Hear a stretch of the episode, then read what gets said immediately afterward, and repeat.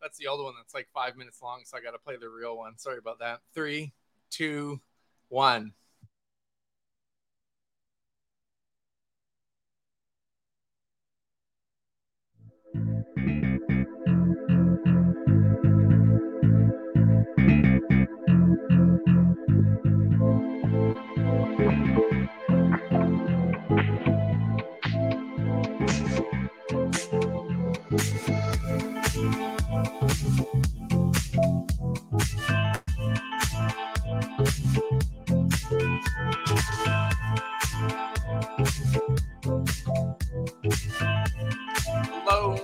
Everybody. We are back with another episode of the Canna Book Club. Got to get that intro video updated. Holy smokes. Wonderful to see everybody again. This is uh, the new format that we're rocking and rolling with for a little bit. Uh, Clubhouse, we're going to take a break from you. Come visit us over on our YouTube channel so we can join and talk with you and get this kind of book club thing rocking and rolling again. If you have any questions about the last paper, sending us an email. You can do that info at resonatecannabis.com or you can get in touch with us on Instagram and we will get those questions lined up and we can start chatting about those as we move on through. But as always, I have some friends with me again. Everyone is here. We're going to talk about some horticulture stuff today. Propagation.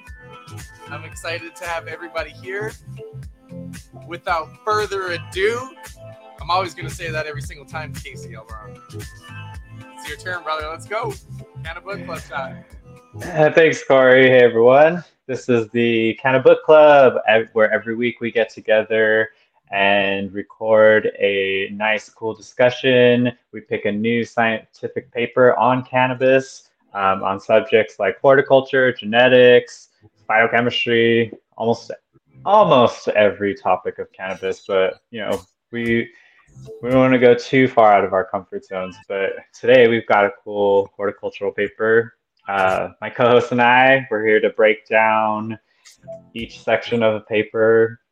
Um, my name is Casey Elbron, and I'm gonna introduce you to the paper a little bit, give you the abstract, run the results. Molly's gonna do the introduction.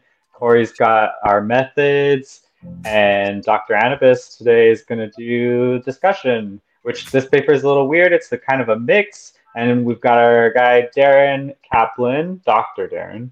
Um, he actually has some good experience with this paper. He cited it in his own work. Uh, so why don't we jump on in? Uh, this study was published in 1979 by uh, Springer on behalf of the New York Botanical Garden Press. Um, it was written by C.B. Coffman and W.A. Gentner from weed science laboratory in Belts, Maryland. I don't think it's the weed we're interested in, though. I think it's the weeds that nobody likes. Uh, and here's the abstract. Previous work revealed uh, significant variations in cannabinoid profiles of Cannabis sativa L derived from a single seed source and subjected to the same growth environment.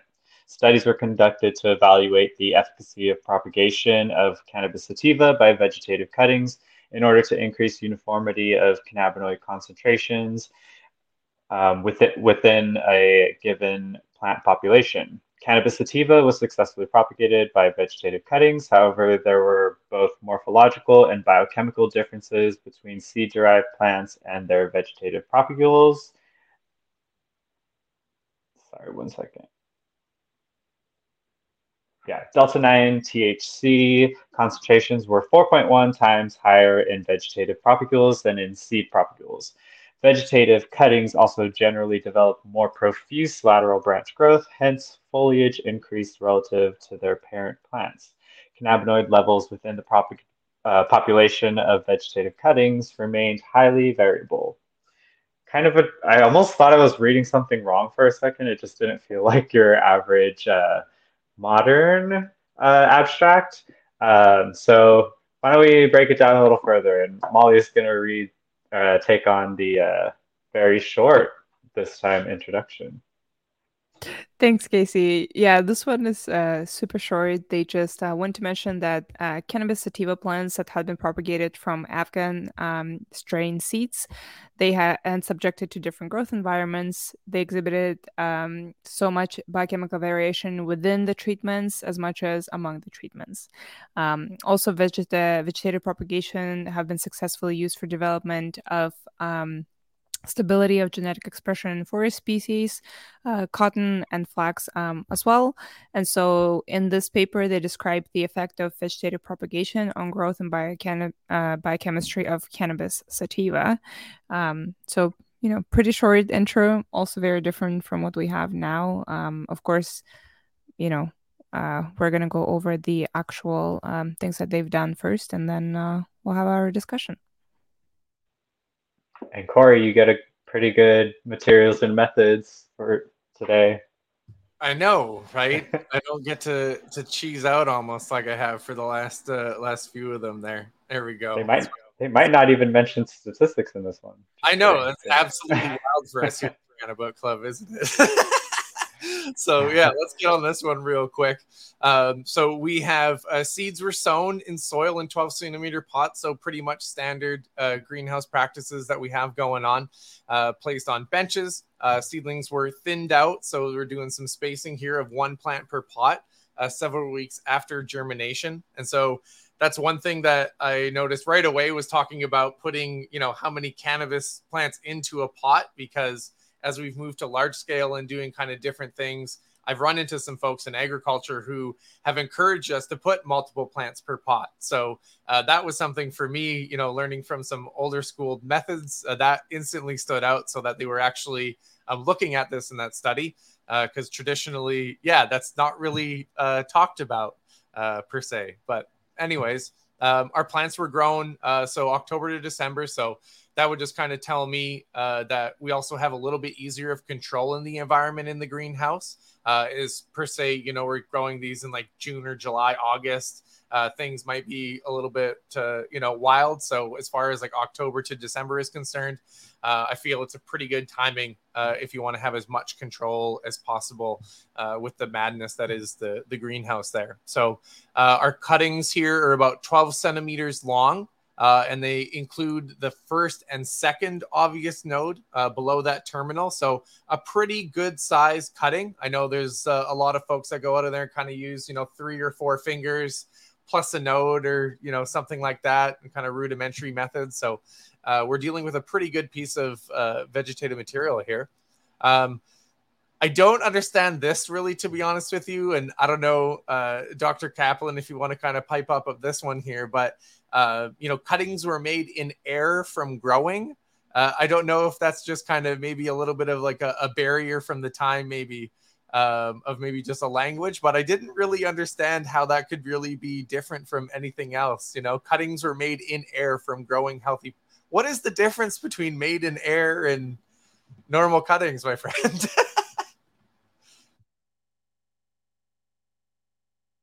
I have a a little assumption. Maybe it's because you know how we do the underwater stuff. Maybe that's like the difference. They maybe meant that it's just the plant with the branches up and they just cut them in the air. Maybe that's what they meant. I think you're right. I think often you could like cut down a whole plant or cut down large portions of a plant and then take cuttings off of that. I think that's probably the difference. If cutting straight off a plant maybe was not common practice for other vegetative stem cuttings for other crops. So they mentioned that, but it's interesting. Gotcha. Yeah, that was definitely something where, uh, you know, I've also had someone kind of suggest, hey, what if you grow plants upside down? So I thought maybe suddenly this was the methodology that was thrown into there. So, uh, so we have that. The cuttings were immediately placed uh, and previously washed uh, with uh, previously washed perlite contained in a mist chamber. So they did do a little bit of a misting there and trying to get off, I'm assuming the dust off of there. Um, and then it was watered several times daily. So Um, and also mist applicator, uh, which is the other. I know there's also kind of differentiation with methods in there, so it's also interesting to note that they're making sure that they're doing uh, that wetting of the top side of the, our clones there with the foliage. Um, cuttings develop roots within 10 days uh, and were transferred to soil filled pots. again, one plant per pot. Uh, and the potted cuttings were kept in a mist chamber for several days before transferring over to the greenhouse benches. So pretty good humidification system still in place to make sure that they have, you know, as best uh, best possible chance uh, as moving forward. Uh, cuttings grew from February until April, so definitely a little bit of warmer times uh, than they're used to, but definitely still not as bad, like I said, in the summertime.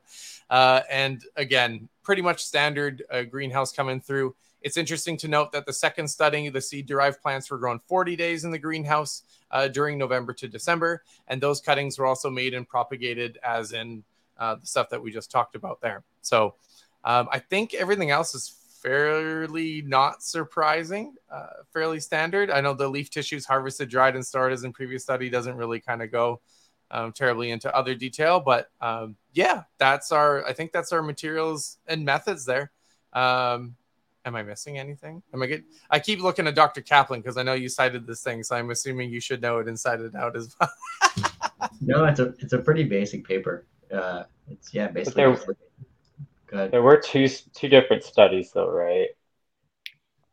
And yeah, I I had to look up the word antheric because the one that was in 45 days and the one that was in 49 days, 45 days was not antheric. Is that the word I'm looking at? or is it anthysic? And then 49 days. I was maybe thinking that was veg versus in free flower. I don't know. I'm not sure. I don't know where the, the materials and methods. Oh, and anthesic. Above grammars of the non-anthesic cuttings were harvested. I, I actually can't find a definition of the word anthesic oh, right now. Yeah. And I'm assuming that's probably after the they flipped, maybe. I don't know. I, yeah, I've never heard that word before.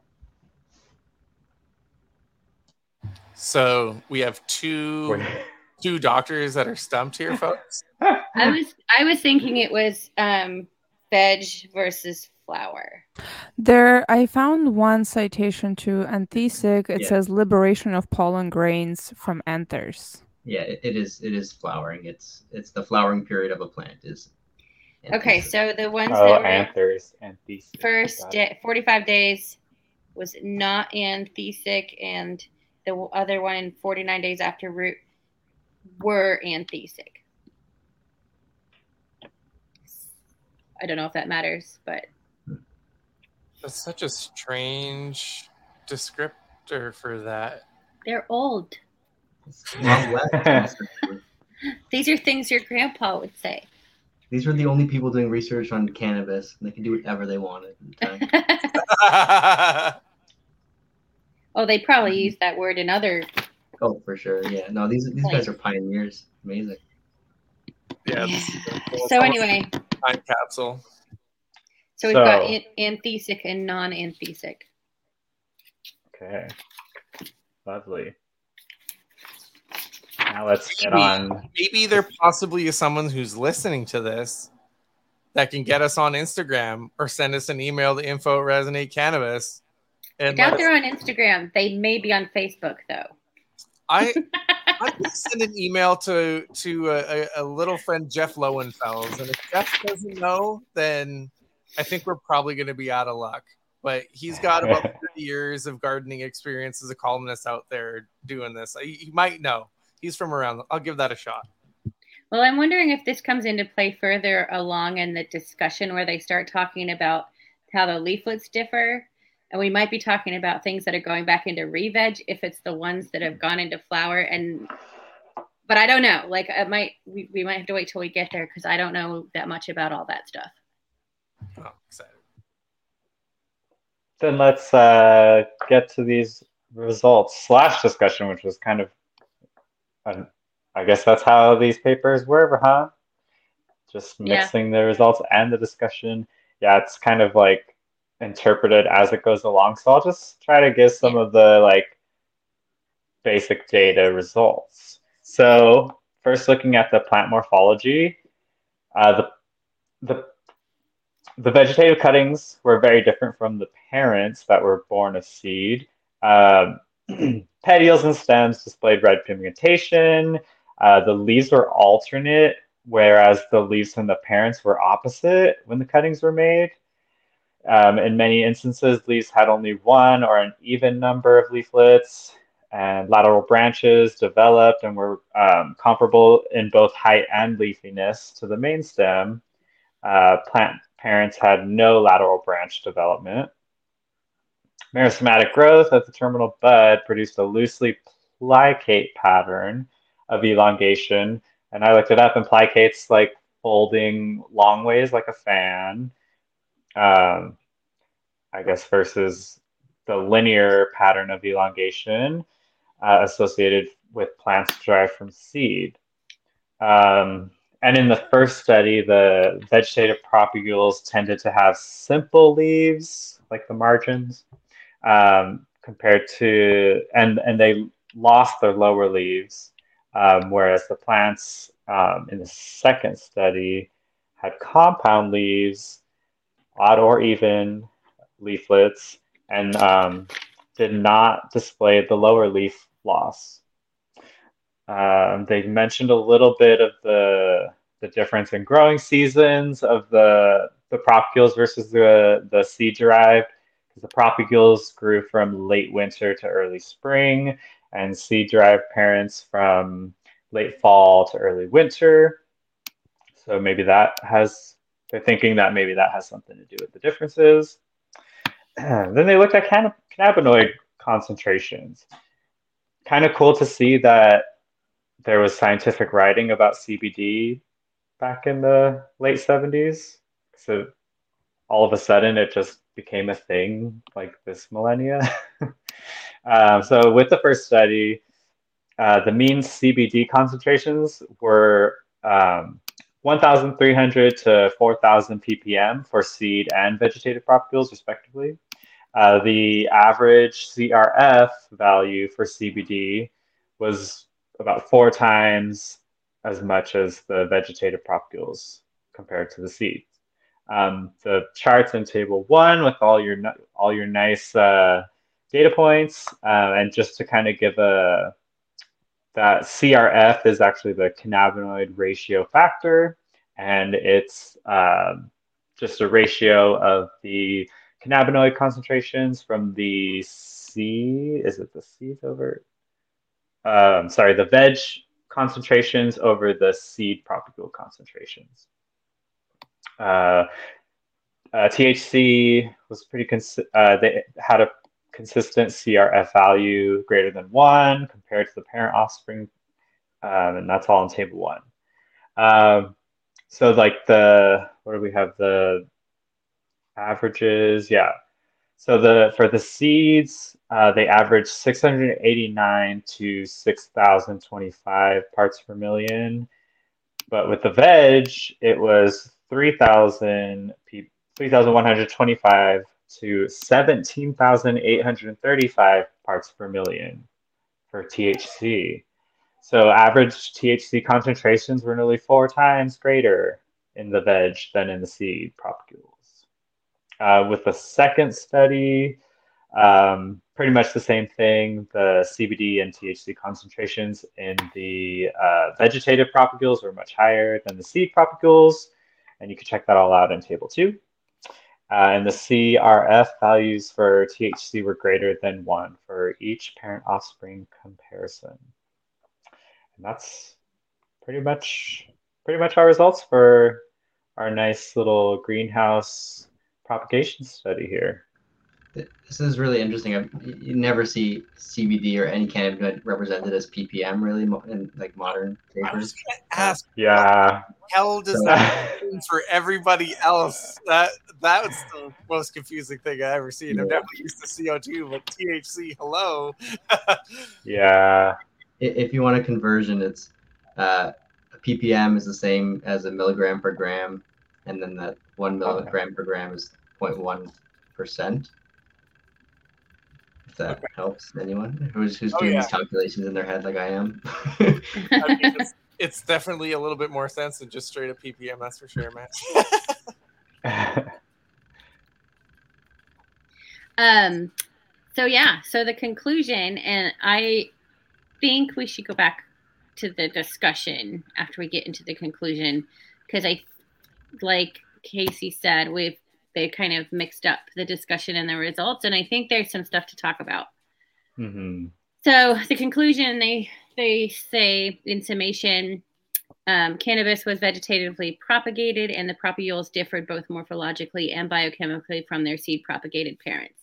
These differences were expressed as increased lateral branch development, various leaf modifications, and increased cannabinoid concentrations.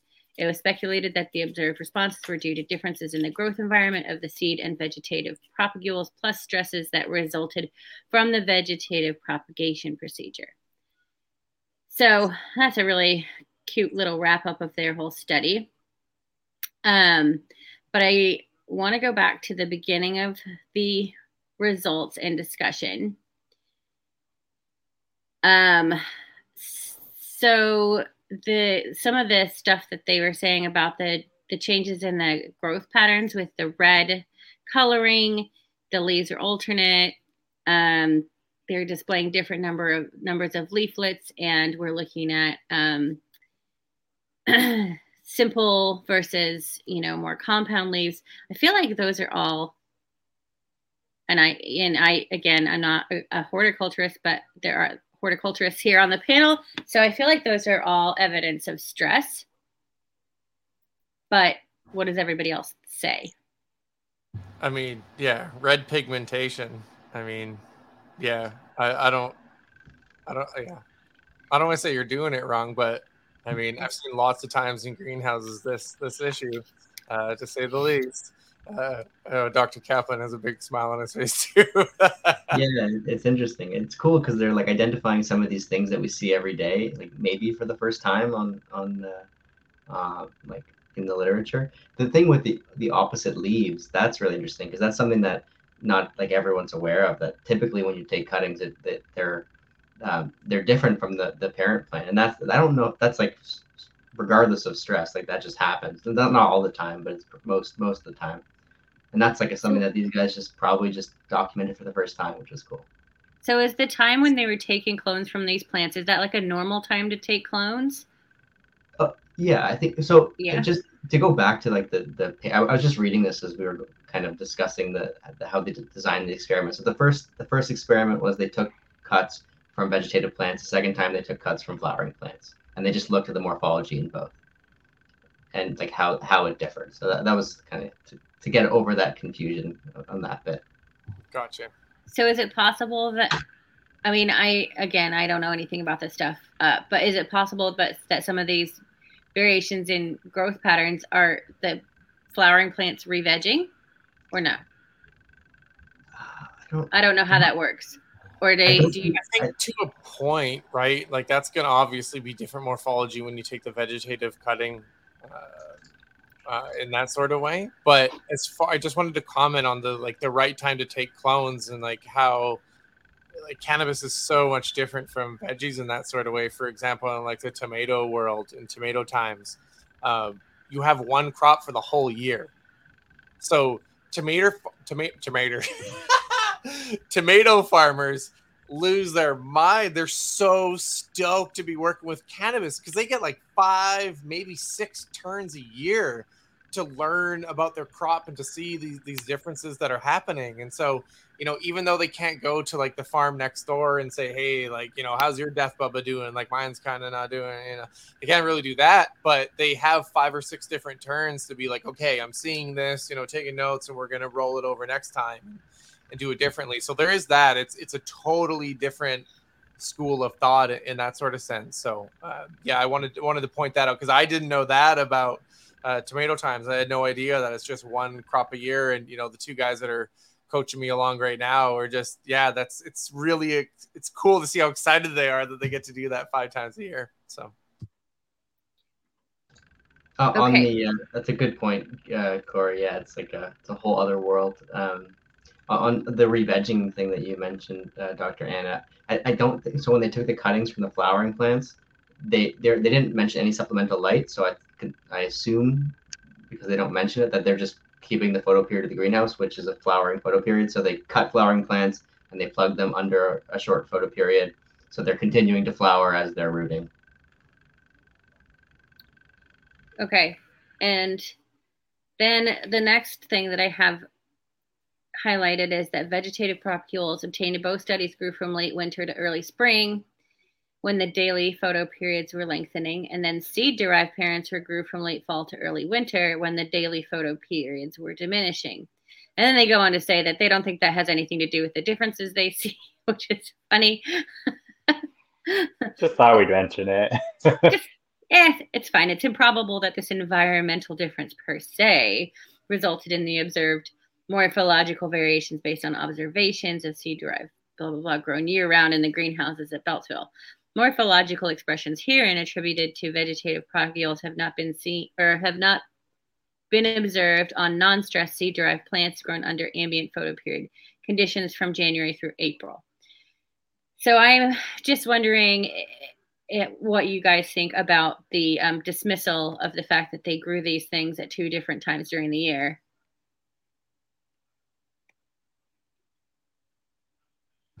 I mean, I don't even know where to start with that to a point because there's also like there is a certain practice where it's called um, super cropping, where you can take clones off of plants that are a couple of weeks into flower, and like you know, you put them under the veg light. Of course, so that's you know the always caveat, but the the sometimes the vigor on those, you know, it might take a little bit to get there, but the vigor at the end of it is pretty much worth the wait um, in a few different ways. And I know that's straight out of the closet, folks.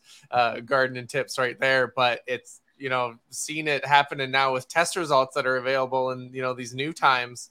Uh, I've been able to to verify that uh, not only just kind of see it and be like, hey, stoner science, check it out. Um, so there is that kind of super cropping method where you know there's I feel like this has some sort of like foundational thoughts or something towards that, I guess. Uh, but I just, yeah, maybe that's kind of maybe supports that stoner science part of it a little bit more. Uh, Pretty sure it's monster cropping. monster, yeah, oh yeah, super cropping yeah. is turning for the under. Sorry, monster cropping. Yeah, monster cropping. But I also think maybe the vigor is because the plant's uh, like life purpose is to get to harvest, and so when it's basically being reverted back you know it's maybe even more so it's like oh my god we're starting again. We need to you know get there. And maybe that's why it's working harder possibly. But when it unfurls i feel like it also produces almost more sites. So maybe that's also part of the reason why um, you see a bigger yield you know. It does really funny things looks ugly. Yeah hence monster cropping i think I've never. Have you guys ever seen actual yield or cannabinoid increases from doing that? I've seen that done it a bunch of times, but only I've only seen more branching. But in the end, I've never seen that like it compares positively. We had, a yield and a THC, no terp uptake, but and then the other question is like, is it really worth it for the amount of, you know, like again, when you're in a large scale, we, we have a system and we have timing and we need to execute on those dates and you know kind of be efficient about it right? So does it actually make sense to do that? I mean at home maybe like you know might be but yeah for large scale i definitely wouldn't recommend it at this time for sure. Yeah. I think personally, people should just try everything. Like, if you are allowed to have a plant count, you have time and you have like extra space, try it out, see what happens because you'll still like, you know, you'll be able to appreciate it more and you'll have it, you know, hand uh, trimmed and all of that. So the quality, I think, also going to kind of compensate for it. So maybe for uh, people who grow their personal or on a smaller scale, maybe it makes sense. But I think for large scale, justifying extending, um, you know, the time in the room for another like four six weeks, it's a lot of money. You can almost have an entire full flowering cycle in there. So convincing people with money that it's a good idea just might be very difficult. And right now we are also sort of shifting from the um, raise for the highest THC. Right now the terps are important. So if the terps are not increasing with this mythology, and we're just getting a slight increase in THC, maybe you know might be hard to justify that but maybe let's say for other uh, if you have like low yielding strains or if you have like a unique you know cannabinoid and i don't know it's hard to grow it maybe in that case it might be worth it but again then stressing it out extra might set it back so you might not even get the same results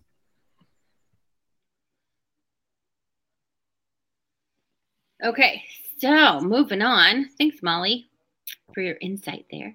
Um, the next paragraph starts out with this bold, bold statement that morphological characteristics of vegetatively propagated plants probably developed in response to stresses created by the propagation method.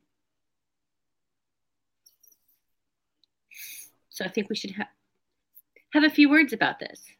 Oh, is is that so? Is this particularly because this is your area of expertise, madam? Maybe. what do you got? Well, and and you you all are horticulturists, and I I look at the the outcome and not you know haven't really and the stuff that I've grown, you know, in my research, like I on purpose stress the fuck out of it. So of course, everything that I saw, I can pretty much attribute to stress because those plants were not well taken care of at all. Um, so, what do you guys think? That's a tricky well, thing. They, Go ahead, Case. I was going to read that it also mentions that like they think it was at least initially manifested by like decreased turgidity in the mist chamber. So but... the plants wilted. they forgot to water it. I mean, I, I also did that, yeah. and it didn't bode well for the plants. you mean I had plants need water? Uh, my stems were also red. oh. Yeah. Go ahead, Dr. Caplan. Oh no, uh, no! I was just gonna say that the the propagation method. I guess that includes taking the cuttings all the way through, rooting the cuttings, and in that case, then seems like most definitely it has to do with, with how how the how the process went. Uh, kind of, I think we now know that there's a lot better ways of, of taking cuttings and, and rooting them than they did here. But I don't think this method wasn't bad. They rooted in ten days. That's that's not terrible. Uh, yeah, no, their timing is pretty good. Yeah. I mean, yeah, I've seen definitely a swing of several more days in some places, right? So sure. that was kind of my question too. Is like how what's the transport method, right? Like do they have like a container, a big container, and they're just throwing a bunch of them in one of those like Cambro containers, or you know, oh. do they actually have a plastic cup where they're you know putting each cutting in there, and then you know how, how is that chain of custody, uh, and how does that really? I think that the thing I want to know is really though, like, what's the rooting loss here? Do we have death? like what what happened in that trend that's not mentioned whatsoever um, i feel like they're missing a lot of details in this um there's a i have a lot of questions keep them coming let's go i mean just they're just missing a lot of details you know i mean like you said like they don't mention how many plants they had they don't really mention how many died how many survived like there's uh, just a, a lot of Maybe. missing information Maybe it was all redacted by the Department of Agriculture. so we Maybe. don't know. it's all a conspiracy. Uh, well, you know, to me, when I look at this, um, when people say that cloning is super traumatic, um, you know, it's kind of hard to tell because I've had so many, obviously, like I've seen so many clones that when they're being cloned like they look terrible. Like as soon as you cut them off the plant they're like i'm dead. You know they literally pretend like they're already wilting like two seconds after you cut them. I've seen strains like that too but i've also worked with a lot of plants that uh, did perfectly. Like from the time i take them off the plant to the time that i see the roots they look exactly the same uh, so it's kind of like hard to tell, you know, from like looking at it that it's actually being stressed. Um, part of it I also contribute to the fact that I try to barely touch my clones. like when I handle them, I try to be so gentle and I like, you know, barely squeeze them because I've seen people manhandle the plants. So I feel like a lot of the times these losses that are happening um, in pretty big, you know, scale, a lot of the times happen because people manhandle the plants. They don't fully submerge them into the water between the time of them cutting them from the plant and actually um, doing the final clipping, dipping them into the rooting solution and putting them into the medium, a lot of people just simply run around with a little clone and you know obviously the longer time goes i feel like the less there's a possibility that it does well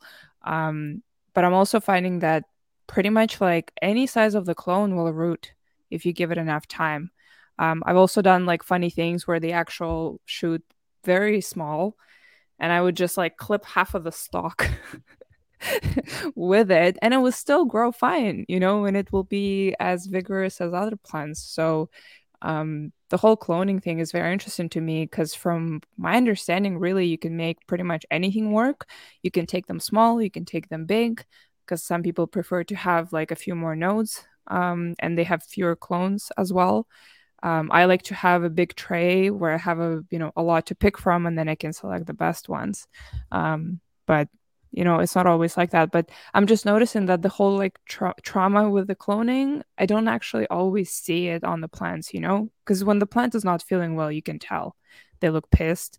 Um, but it's not always really happening. So I would be curious to see if there was a study where they compare different methods um, and just kind of see how it's even handled, you know, between the time that you cut it from the plant until the time that you put it into the medium. Because everybody has their different ways. Some people put it under the water, they cut the stem under the water.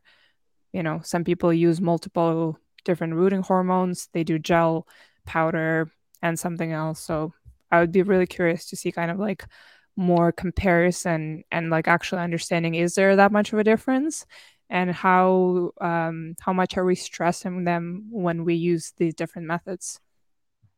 Yeah i think it comes down to two like there, i've seen different people do different things in mother rooms too. And so you know it, it's really i think it's really key about how you treat that plant and you know, if you get it ready for cuttings per se. So maybe cutting back nitrogen a little bit, I know is something I like to do personally uh, to the mother stock before I take cuttings. Uh, yeah, get really good root growth out of a lot of them.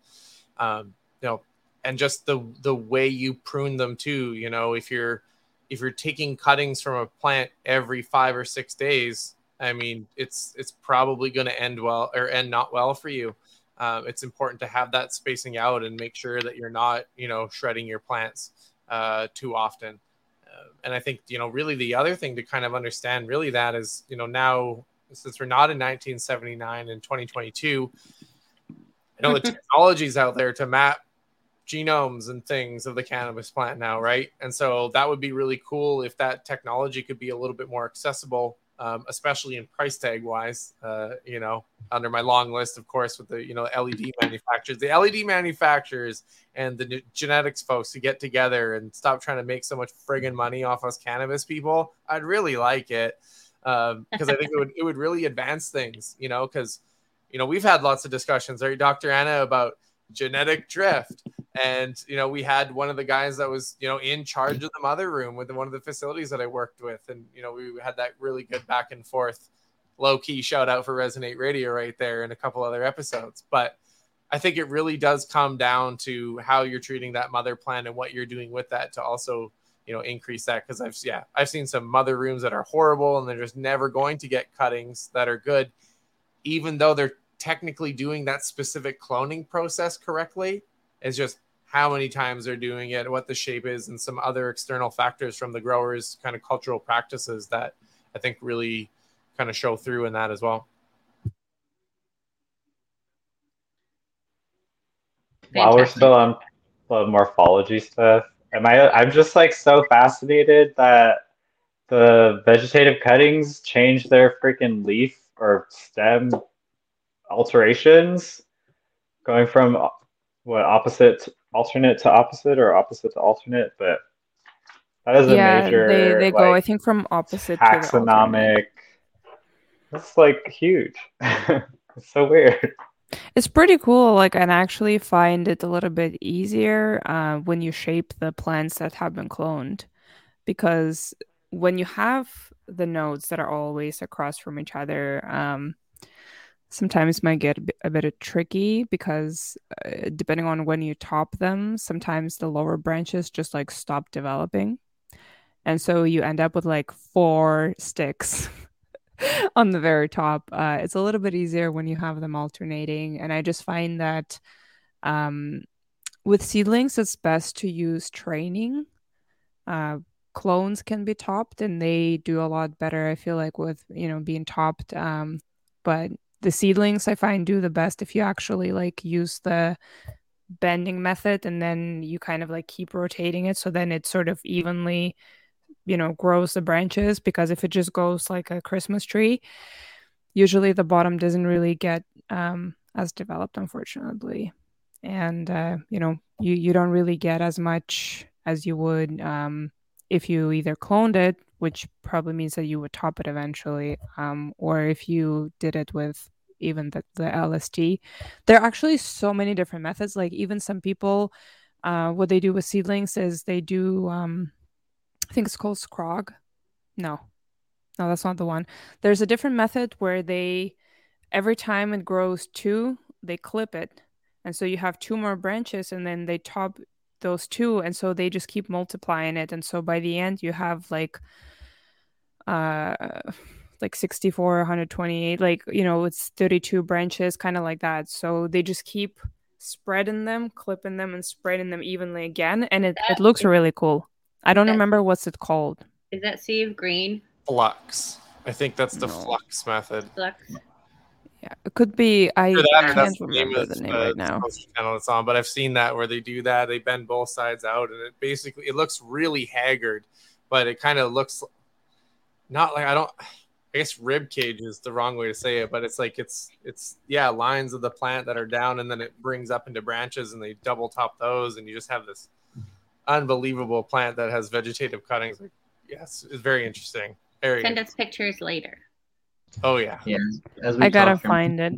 There's a Death Star out there. There's a guy who vegged a plant into a Death Star and then put a light in the middle of it and took a picture on it. it took him two years to shape the plant. Yeah. Jiminy Christmas. That's pretty cool. Um, all right, so uh moving on. Um, I want to talk about um, their mean concentration of THC and CBD, saying that the vegetatively propagated progeny, um, is this what they're saying? Higher um, in both than the seed parents. But like if we look at table, well, you know what? First of all, let's talk about sample sizes. We only have one strain here, right? And then if we look at table one, just off the bat, we've got 10 specimens. And in table two, we've got four specimens. So they're not very large sample sizes, and we've only only got one type. So we can't really say if all cannabis behaves this way or this particular type of cannabis behaved this way in this experiment. Um, and you know they don't tell us where on the plants and they didn't seem to keep track of or if they did they certainly didn't mention it, where on the plants they took their clones from.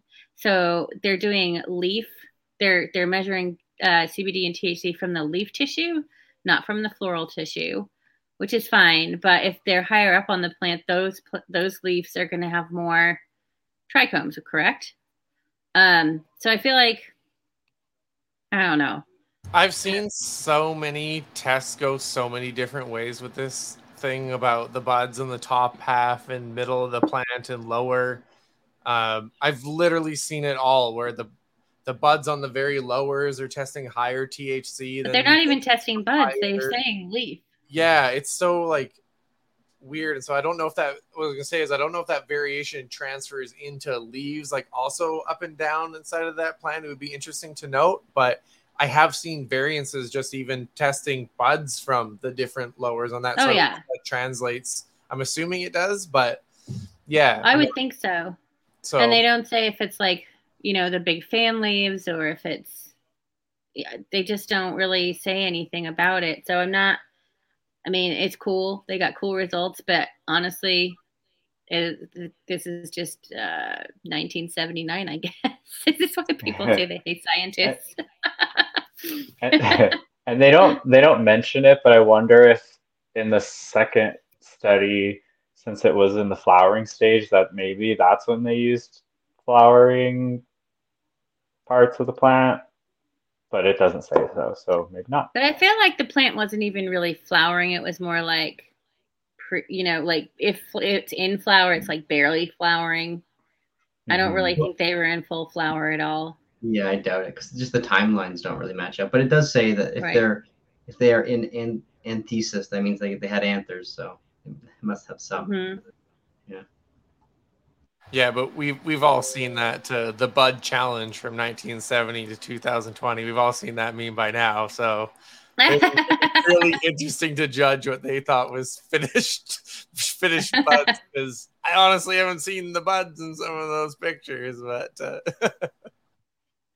yeah.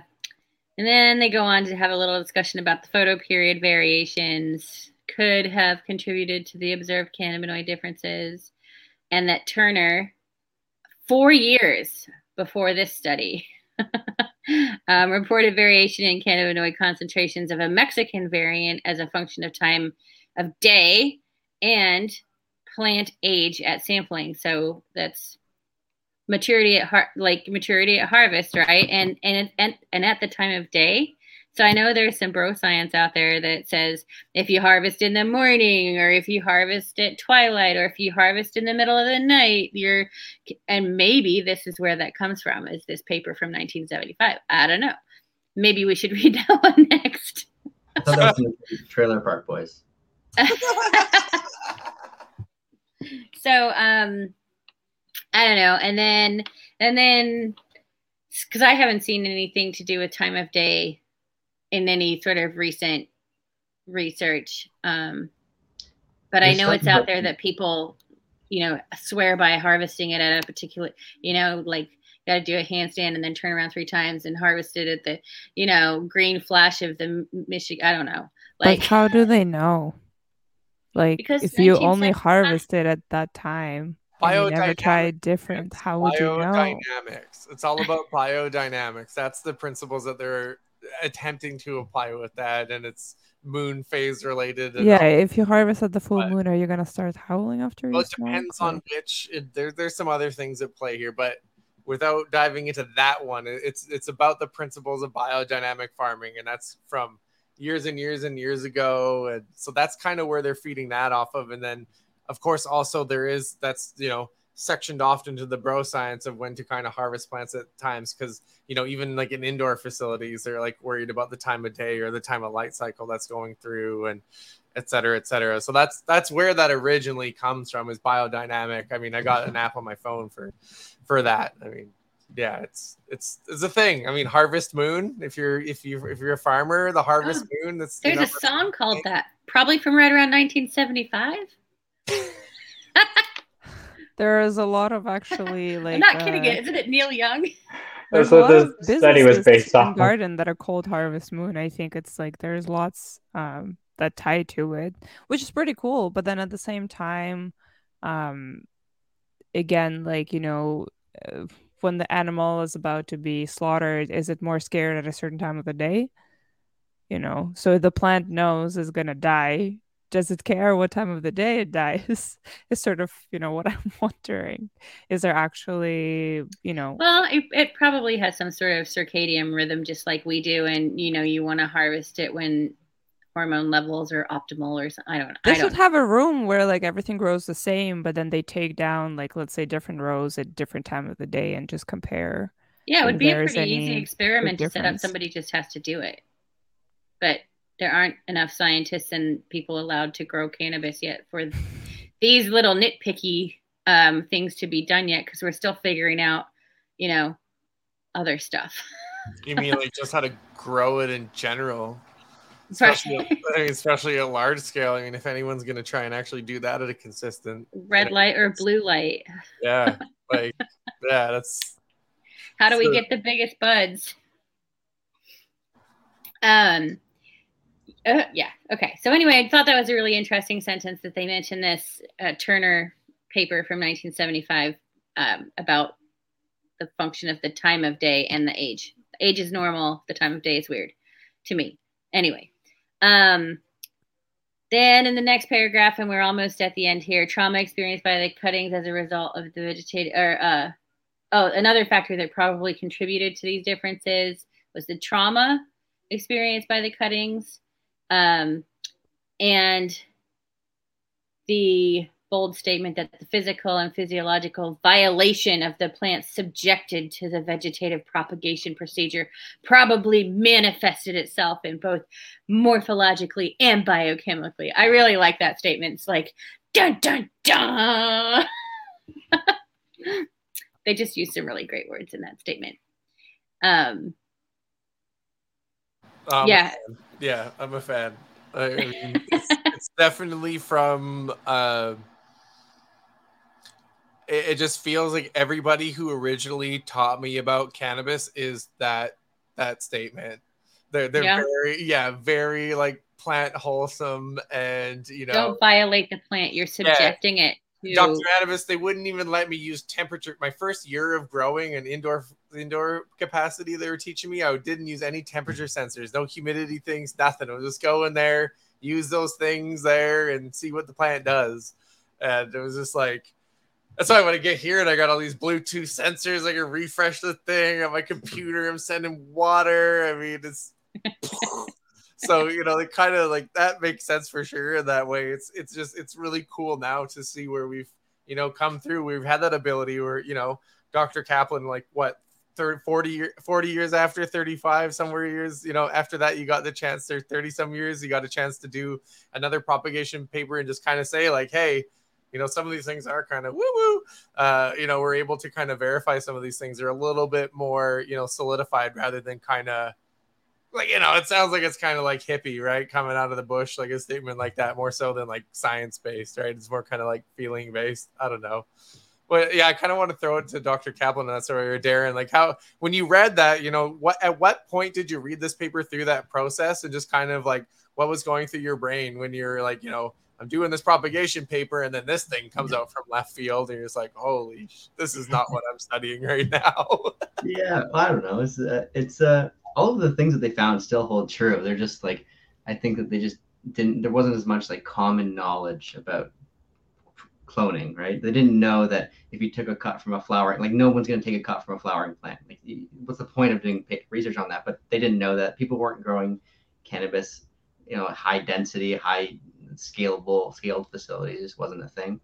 But there were in- interesting stuff in there. Like I, I I can't say that I pulled too much from it to do any work myself, but the, like the the alternate leaf thing that was interesting. That's probably the first time they said that. So like even just that, you know, there's there's there's a lot of interesting stuff. Um, yeah, it's uh it's it's changed a lot uh, the the the, the science and the horticultural science with cannabis in the past uh, many years, but not as much as it could have. Because like if you think about the jump from this paper to I guess the next propagation paper, which was my paper in 20 to 2010 or 15 or something like that. It's just like 30, so many wasted years. It's a shame. Yeah, this is to me. This is like one of those springboard papers where there's so many things in here. Like all together, it doesn't really um, give us a whole lot of uh, anything we can put weight into, but it tells us, hey, we need to look more at this and this and this. Like, you know, and, and doesn't matter where we take the cuttings from. Doesn't matter how we do this. They didn't think that photo period contributed very much to the differences but maybe it does. They didn't really look at it that much. Like I feel like this is one of those springboard papers where it's like we fucked around, we kind of found out it's time to do some more fucking around. You know what I mean? Um so I, I actually really like this paper uh despite its lack of detail, but you know that's not how they used to write stuff back then. It just isn't like writing papers like this idea that a, pa- a paper has to have you know has to be 30 pages long and have 200 citations like they what they've got six citations for this whole paper like just the whole um scientific world and how we go about doing ex- setting up experiments how we do a literature review like figuring out what all has been done what am I going to do differently? What exactly, like all of this has changed. How we check each other during a peer review process. Like this would never get through peer review. Like today. Not at all. We'd, they'd be like, that. like you're only missing like everything. you know what I mean? So, yeah, so it's conflicts. I didn't see any conflicts in here. Maybe these guys were from the government. They just want to purposely steer us sideways on vegetative propagation. Well, I don't know. They've got some some you know, they're going back and forward about this photo period thing and um you know, these this Turner et al. had found something about the time of day and the and the age it's sampling. I don't know. That could be maybe Turner came back and said, "Hey, you know, I don't know." Um, but I feel like this is one of those springboard papers where it's like, okay, the ground is broken. Now let's get down to to it and do some more work. However, with the you know uh, way that cannabis has been illegal for the last better part of a century, no one's been able to follow up on this, you know. And as Deron said, he was kind of the next person to do anything with this sort of stuff, which is crazy. So I actually really like this paper. Um, and it's unfortunate that no one has been able to really follow up or repeat it with with more strains, more sampling, et cetera, et cetera. So, or maybe it's out there and I just don't know about it. Deron will probably know better better than I. No, still no. Okay. So, I mean, um, yeah. Just gonna say we should cut them some slack. You know, they're they're weed scientists, not weed scientists. we, weedy plants. I have a sort of question.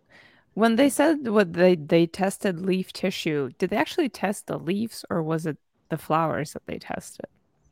Probably the They leaves. didn't specify. The leaves. But also the flowers are mostly leaves, right? So it depends on the, the, the how they use their terminology.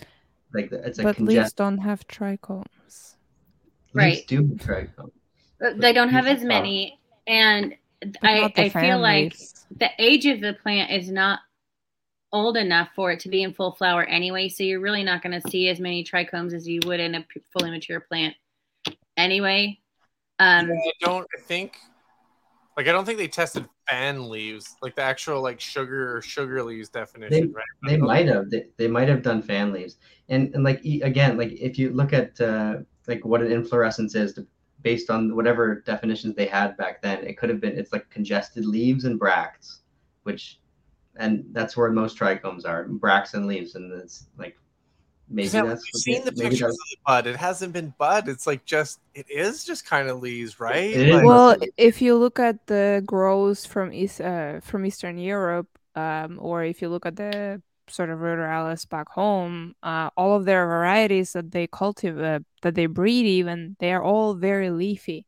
And I keep looking at it, and I'm so confused because I'm like, how is ours mostly the calyxes and theirs is mostly leaves? Even on the top colas, it's still mostly like leaf matter breeding. and it's like quiet green too you know which is uh, very interesting and like when i ask people i'm like but don't you see the difference on my buds everything is covered in trichomes and you have like straight up green leaves sticking out of the top um, it's really you know interesting to me sort of like how did that happen and how were they able to preserve sort of like that trait and it never went anywhere It's basically the equivalent of wild mustard and like broccoli I guess. Yeah. or or like cabbage or something.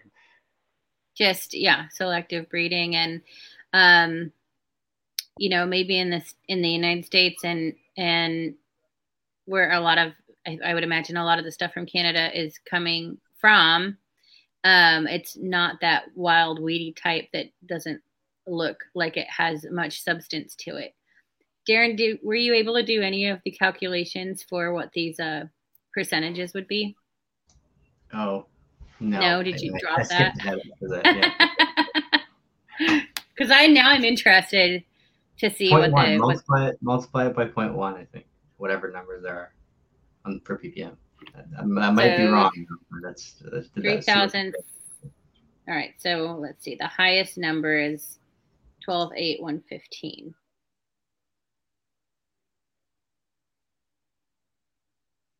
one point. I'm Times 0.1 is that's not right. Oh, you're muted, Deron. It's okay, don't worry. This is the part where I heavily edit this.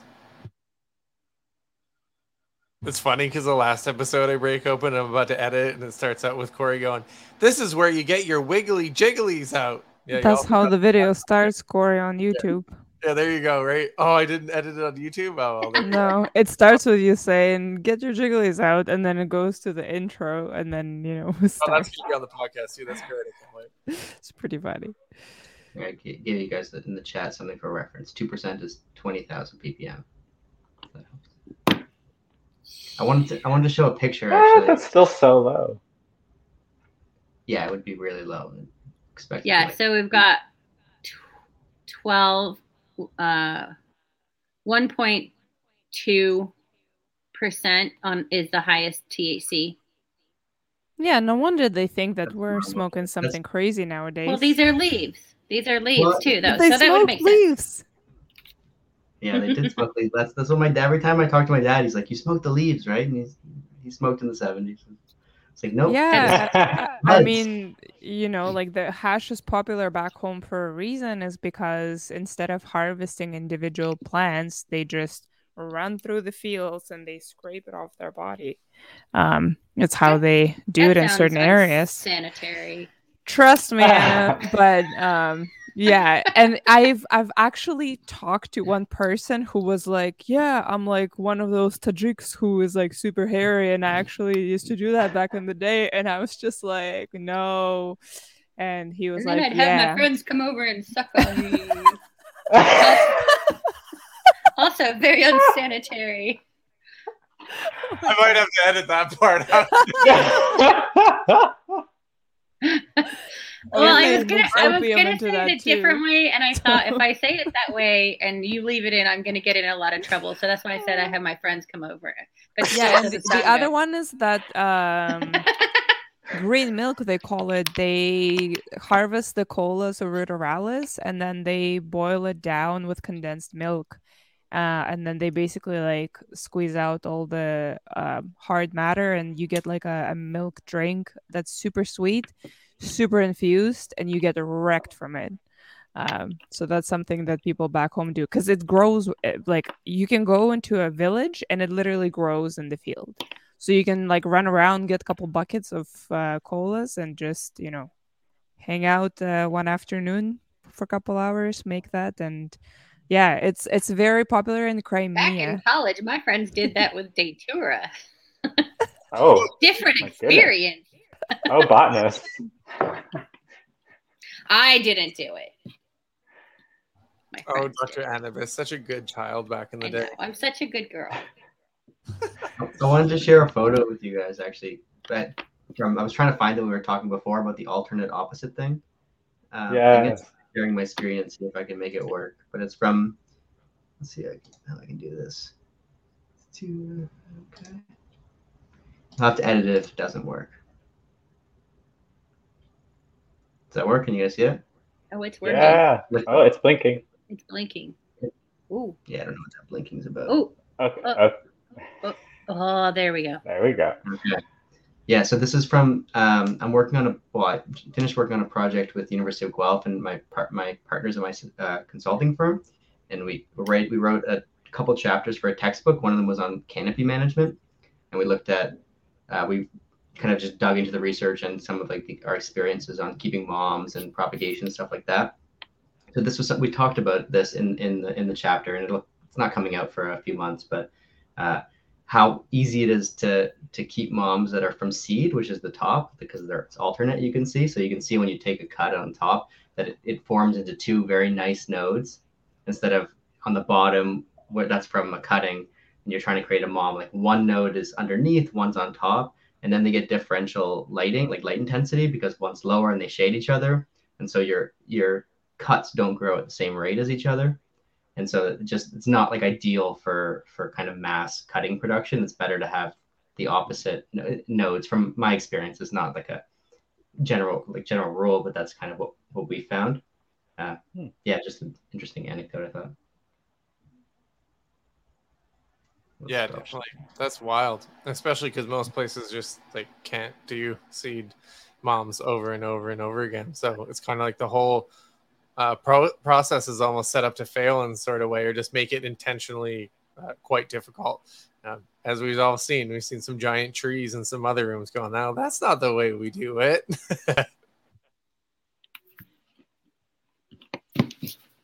right on. Well, I'm surprised we got that. Well, not surprised, but I'm glad we got this discussion like pretty pretty hefty. We got it uh, almost an hour out of that once it's all edited.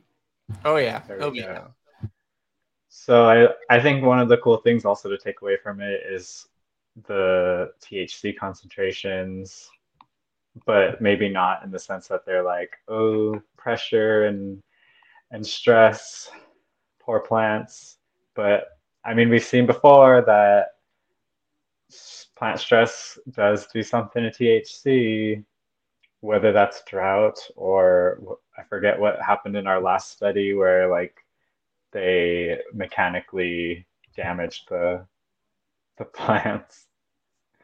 But I'm pretty sure in both cases the THC increased. So it's interesting to think that this chemical that is so medicinal is like increased when the plant is like stressed in any kind of way. So it's like their defense mechanism, but it's our, I guess, in our way, a defense mechanism as well. Well, and now we know it's not just CBD and THC. There are other interesting compounds that are also influenced um, through different methods of manipulation, whether it be, you know, topping or mechanical stress or whatever. So, although these people only looked at two compounds, again, this would be an interesting study to expand on and see what happens to things like the terpene profile or other cannabinoids or, you know, whatever the case may be. So, agreed. Yield. yeah, like I'm, excited, I'm excited to do a few more things uh, yeah in that propagation room just kind of reading this thing it's really interesting how you know like i was mentioned there's some different things like in tomato times and agriculture wise and it's just again interesting to know because they were you know all these folks are taught by people that have been doing it for a very long time and so uh, it's been nice for me to kind of get that and as strange as some of these words have been i mean to be clear, nobody in my work talks like this paper. There's no, we don't have to look up the dictionary for three different people and try and figure out the definition for what they're saying. But uh, yeah, it definitely kind of puts context to it, that old school training that they received. Can, can we start calling like the 1970s through the, you know, 1990s? Can we start calling that the tomato times? Like back in tomato times. I hear this phrase all the time clearly affecting me. Uh, some people at work who are now listening to Resonate Radio are going to laugh pretty loudly. Uh, I think. And uh, Mike, it's all your fault, man. You're the one who put tomato times in the brain, and it just. I really like it. I'm gonna run with it. Tomato time. Back in tomato times. all right, Casey, let's wrap this up, brother. It's on you. All right, everyone. Thanks for joining us for our second episode back of the Canna Book Club. We're going to have another episode for you next week, and the week after that, and the week after that. Uh, what topic should we talk about?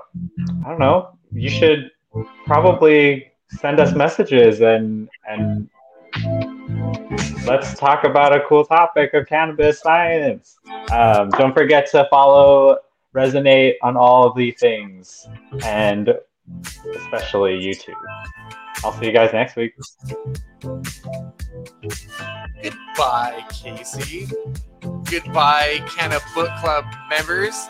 I love you. It's always good to see you. Thank you so much for another fantastic rockin' episode of the Canna Book Club. You can see us everywhere YouTube, Twitch, Stitcher, iHeartRadio. Yeah, the other ones, not just Google and Apple, but we're there as well. So leave a review if you get some time. We really appreciate it. Until next time, everybody, we'll see you all later. Goodbye.